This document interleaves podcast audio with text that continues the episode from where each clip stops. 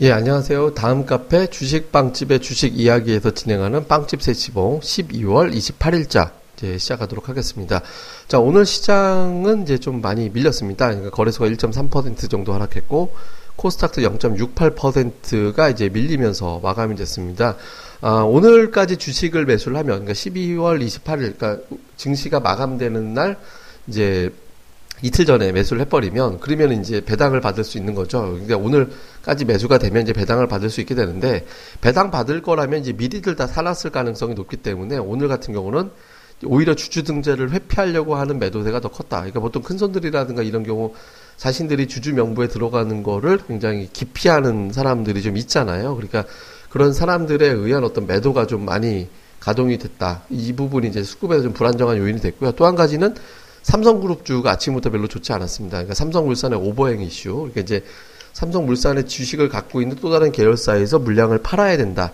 이런 것들이 좀 이슈가 됐고, 또 삼성그룹의 삼성 핵심 삼성전자가 아, 사분기 실적이 생각했던 것보다는 좀 나쁠 가능성. 그러니까 이런 것들이 제기가 됐거든요. 그러면서 어, 삼성그룹주 주가가 아침부터 좀 밀려 내려가다 보니까 삼성그룹의 주가가 밀려 내려갈 땐 선물 세력들은 매도 포지션 갖고 있게 되거든요. 예, 그렇게 되면서 외국인, 저, 외국인이 선물 매도를 계속 쳤고, 이제 그런 과정에서 이제 수급이 조금 더 악화가 되는, 예, 이런 형태가 됐습니다. 그러니까 지수가 이제 근본적으로 좀 올라가기 어려운 형태가 됐다라는 거죠. 자, 이렇게 되면 지금 이제 배당락 지수대가 천구백사십대가 될 가능성이 높아졌기 때문에, 이렇게 되면 현실적으로 이천십오년도 증시는 이천 포인트 아래서 끝날 가능성이 높죠. 그러니까 대략적으로 이천십이년도 종가가 천구백구십칠이었거든요. 예, 그러니까 지금 삼 년 동안 우리나라 증시는 하락하면서 진행이 되는 이런 게 돼버린 거죠. 그러니까 굉장히 시장이 그냥 좀 좋지 않은, 예, 그런 형태로 이제 마감이 됐다. 이렇게 봐야 될 것 같습니다. 특징적인 거는 오늘 이제 그동안의 상승을 주도했던 종목군들이 대체로 좀 시원찮았다라는 겁니다. 그러니까 최근에 시장에서 반등이 나왔던 게 철강과 화학주들이었는데, 어, 철강 화학주가 다 빠졌고요. 그 다음에 이제 증권이라든가 건설주 같은 경우도, 어, 증권에서 미래에셋 증권 정도가 좀 반등이 나왔을 뿐이고, 이제 나머지 쪽으로는 별다른 특징 없는 모습. 그리고 장 초반에 삼성중공업도 한 사 퍼센트 가까이 올라갔었는데 이제 빠졌고, 환율이 천백팔십원대 가다 밀리니까 자동차도 빠지고, 그러니까 전체적으로 좀 밀려 내려가는 형태가 됐고요. 그 다음에 코스닥이라든가 이런 중소형주 쪽 같은 경우도 오늘 이제 그나마 오전에 좀 셌던 게 어 뭐 저기 저 정치 테마 쪽에서는 이제 문재인 대표 관련주들이 상대적으로 좀 선전을 하는 그런 형태가 됐었는데, 오후장에 낙폭이 좀 줄어들었고요.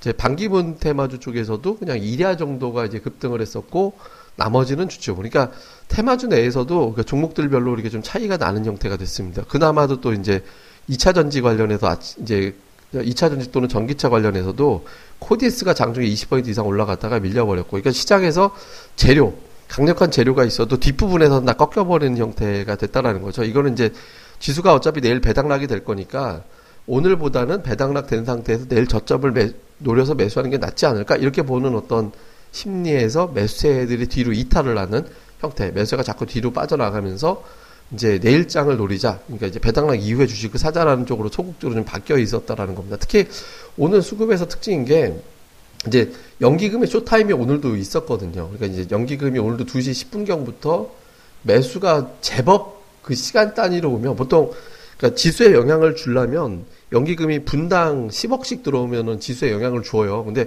막판에는 십억 이상 거의 이십억 가까이 매수로 위로 쏴서 올렸거든요. 근데 지수가 안 올라갔잖아요. 그러니까 오늘 그만큼 매도 심리가 굉장히 강했다라는 거예요, 뒷부분에서. 그러니까 외국인들이 물량을 좀 뒤에서 많이 팔았다가 확 팔았다가 했었고, 또 투신권이 갑자기 이제 물량을, 덩어리 물량을 한번 던졌었거든요. 덩어리 물량 덜리고 동시효과에 또 던지고, 이렇게 되면서 오늘의 어, 막판의 지수의 밀림은 투신권에서 이제 제공을 한 형태가 됐습니다. 근데 이제 좀 특징적인 건 외국인 투자자들이 오늘 동시효과에서 주식을 사면서 끝냈거든요.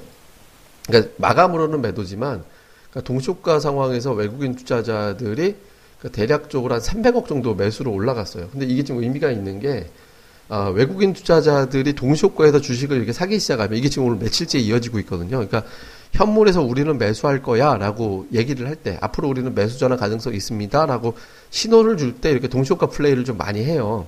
오늘 이런 게 나왔거든요. 그러니까 아마도 외국인 투자자들이 이제 조금 연초에 좀 살려고 하는 걸까, 뭐 이렇게 이제 좀 기대 섞인 추정을 해볼 수 있는 그런 게 되는 거죠. 요게 이제 계속 반복이 될 때면 연체 외국인들이 아마 주식 매수 가능할 겁니다. 다만 당장은 지난주 한국관련 펀드 쪽 자금 동향 보면 뭐 계속 유출이거든요. 계속 유출 유출되고 있는 상태이기 때문에 뭐 딱히 이렇게 매수할 수 있는 여력은 별로 없다라고 봐야 되니까 지금 이제 외국인 투자자들은 내년도나 돼야 이제 의미 있는 변화가 좀 생길 것 같다. 지금 당장은 휴가가 있는 상태니까 외국인 투자자들의 현실적인 어떤 매매 규모는 그다지 크게 늘어날 수 없는 상태에서 그냥 그냥 좀 이제 뭐 약간 뭐 의미 부여하면서 순매수가 들어온다 이렇게 이제 얘기하기는 어려울 것 같습니다. 그러니까 일단 이제 올해 거래일 이틀 정도 남았죠. 이틀 정도 남은 상태에서 배당락 되고 또 윈도 드레싱도 지금 지수가 천구백육십대로 내려왔기 때문에 연기금이 이천 포인트 이상 대에서는 매수가 소극적이지만 이천 포인트 밑으로 멀어지는 상황에서는 또 연기금이 들어오거든요. 그러니까 연기금에 의한 어떤 매수세가 굉장히 좀 세게 들어올 가능성이 생겼죠. 그러니까 지수가 이제 또 반등 시도는 아마 할 것 같긴 합니다. 근데 뭐 의미 있는 어떤 변화를 노려서 지금 포트폴리오를 연말에 바꾸자. 이거는 지금은 아닌 것 같아요. 왜냐면 연초에 예탁금이라든가 뭐 기관들의 어떤 자금 동향, 그 다음에 뭐 큰손들의 어떤 움직임들, 이런 걸 두루 좀 살펴보면 연말에 뭐 주주명부 등재를 피하는 거, 양도세 피하는 거, 이런 어떤 이제 투자자들이 연초를 포커스를 맞추고 있을 가능성이 높아요. 그러니까 일월 사일에 터지는 종목을 딱 보고 쫓아 들어가는 이제 그런 형태의 매매가 돼야 되는 거지. 지금 현재 뭐 내일하고 모레 급하게 무슨 주식을 사가지고 적극적으로 달려들고 투자를 하고 이렇게 할 때는 아니라고 생각을 하거든요. 그래서 이제 연말보다는 그냥 연말은 차분하게 그냥 넘기고 그러니까 연초에 시장의 변화를 봐서 그거를 보면서 이제 과감하게 좀, 뭐, 저도 지금 저희 쪽에서도 분석을 열심히 하고는 있습니다만은 예단하기보다는 보면서 판단하자라는 거거든요. 예를 들어서 뭐, 저희는 뭐, 예를 들어서 이제 오엘이디, 전기차, 그 다음에 로봇, 정치 테마는 당연히 낄 것이고, 그러니까 요렇게 중심으로 좀 많이 분석을 하고 있는데, 여기서 확장돼서 다른 게 터질 가능성도 얼마든지 있거든요. 그래서 이 종목들 중심으로 차분하게 종목을 고르되 연초에 터지는 게 있으면 선입견 갖지 말고 그 종목이 터지는 이후에 시장은 항상 옳다. 그러니까 이제 터진다면 터질 때 따라가서 그냥 매수하는 그런 쪽이 좋지 않을까라고 생각을 합니다. 그래서 이제 뭐 그런 식으로 이제 좀 저희도 내용들을 정리해서 드릴 예정입니다. 이제 뭐 일단 저희가 뭐 원래 이제 저기 저희 멤버들 다 불러가지고 진행을 하려다가 뭐 좀 멤버들도 제가 요새 계속 주말마다 뭐 일도 좀 많이 시키고 그러고 있어가지고 좀 어려울 것 같아요. 제가 대신 오늘 저녁에 저희가 이제 연말 연초 특집 또 시황 방송을 갖다가 진행을 하려고 하거든요. 그래서 이제 그거 이제 녹화를 좀 녹음을 좀 해놓으려고 하니까 저희가 또 그거 녹음되는 대로 또 이제 내용 정리해서 또 올려놓도록 하겠습니다. 예, 그리고 이제 저희 그 자세한 내용들은 저희가 장중 스팟, 다음에 시장에 대한 제 코멘트에 대한 요점 정리 뭐 이런 것들은 전부 다 카페에 올라와 있습니다. 그러니까 다음 카페. 주식빵집의 주식이야기 다음에서 주식빵집 이렇게 이제 검색을 하시면 저희 카페로 오실 수가 있으니까 아, 많이들 오셔가지고 또 내용도 공유하시고 또 이제 알고 계신 어떤 내용들 같이 서로 또 공부하는 자료 또 재밌는 담소 이런 것도 나누는 공간으로 예, 많이들 또 활용을 하셨으면 좋겠습니다. 이제 이렇게 저희 또 오늘 방송은 심플하게 이렇게 마무리하고요. 저는 또 카페에서 다시 뵙도록 하겠습니다.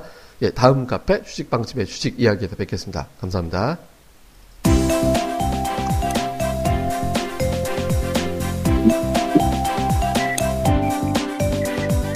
아, 안녕하세요. 주식빵집 운영자 불사조입니다.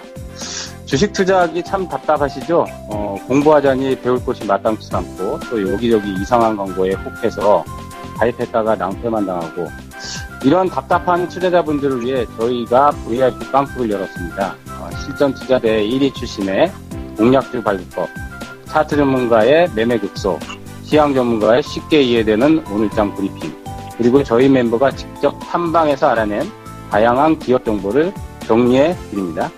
부담 없이 편안하게 가입할 수 있는 신한 브이아이피 빵집에 많은 가입과 관심 부탁드립니다. 자세한 내용은 다음 카페 주식빵집의 주식이야기에서 직접 확인하시기 바라고요. 문의 전화는 공일공 삼공사삼 공구공구 공구공구입니다. 공일공 삼공사삼 공구공구 없다. 네, 두 번 기획해 주세요. 네, 감사합니다.